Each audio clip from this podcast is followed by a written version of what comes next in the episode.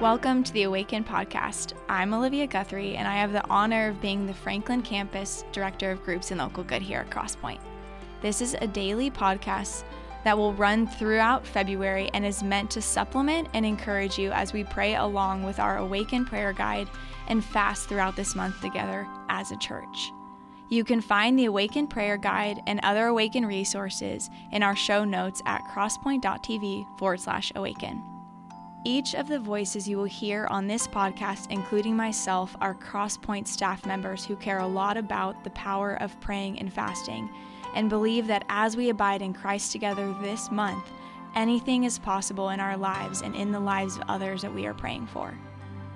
This week's key verse is, "Abide in me and I in you, as the branch cannot bear fruit by itself unless it abides in the vine, neither can you unless you abide in me."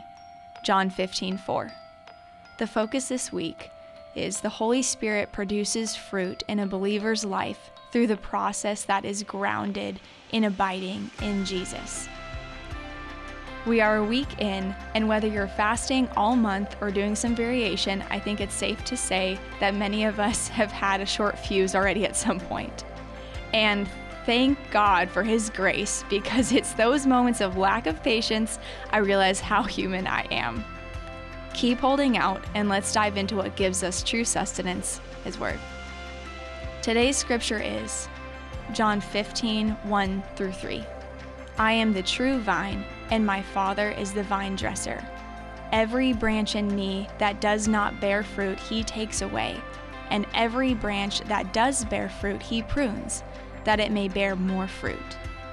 Already you are clean because of the word I've spoken to you. I want to start by saying I am not a plant person. I kill succulents and air plants. Like, how do you even kill an air plant? I'm not sure. But one day I boldly decided to bring home a fiddle fig, which are very picky plants. I used a compass to find the best place in the house to set it. I read about watering habits and even put it in my calendar. I bought specific soil to repot it in, and I bought a pair of plant clippers.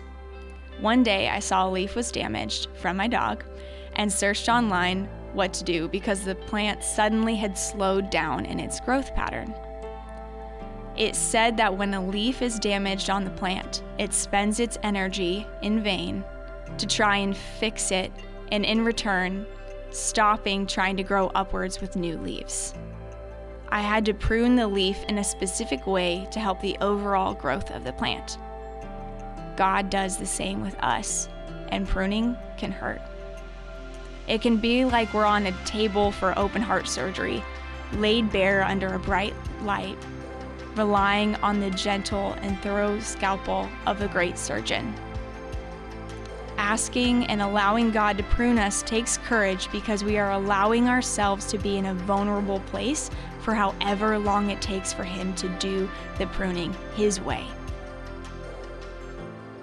But as I think about how the plant I have was spending all its energy in vain to try and fix that dead leaf, I realize I'd rather have the pain of pruning than spend my excess energy on something that is draining life from me.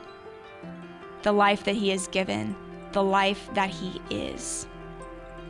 There will be seasons where there may be something hindering us from flourishing in Him or growing in the fruits of the Spirit, which are love, joy, peace, patience, kindness, gentleness, and self-control. Even now, by fasting, we are exercising these, which takes obedience and dependence on the Father. And the goodness of God being the gardener or surgeon in our lives is that He loves us so much, He would rather remove these things now so that we can live full lives abiding in Him rather than do nothing and watch us get stuck in a stagnant place. So I encourage you to boldly abide in Him. Lay open your hands in surrender and ask the Holy Spirit to show you what those dead leaves might be in your life, and ask the good gardener to come alongside you in your tender and vulnerable place and prune what needs to be pruned. Even when it's tough and you can't see it yet, choose to praise Him for how beautiful the growth ahead is going to be. So let's pray. God, thank you for knowing us intimately, that you know exactly what to prune in this season of fasting. We are so grateful that you do not want to let us stay where we are, but that you desire to see us flourishing here in Middle Tennessee and around the world. I confess that I've shied away from those pruning seasons out of fear. Jesus, forgive me for letting that fear dictate my response.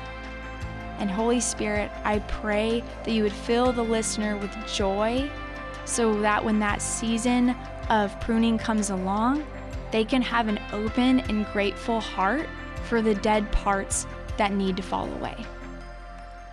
Father, I pray for the people that you've laid on my heart this month, that you would meet them where they are at and show them how tender you are in all seasons of their life. Prepare their hearts to be pruned for your glory and their good. In Jesus' name, amen. I invite you to take time right now while a song is playing to meditate on this scripture and see what God impresses on your heart for yourself personally and for those that he brings to mind. Join us as we pray for the awakening and revival in Middle Tennessee and around the world.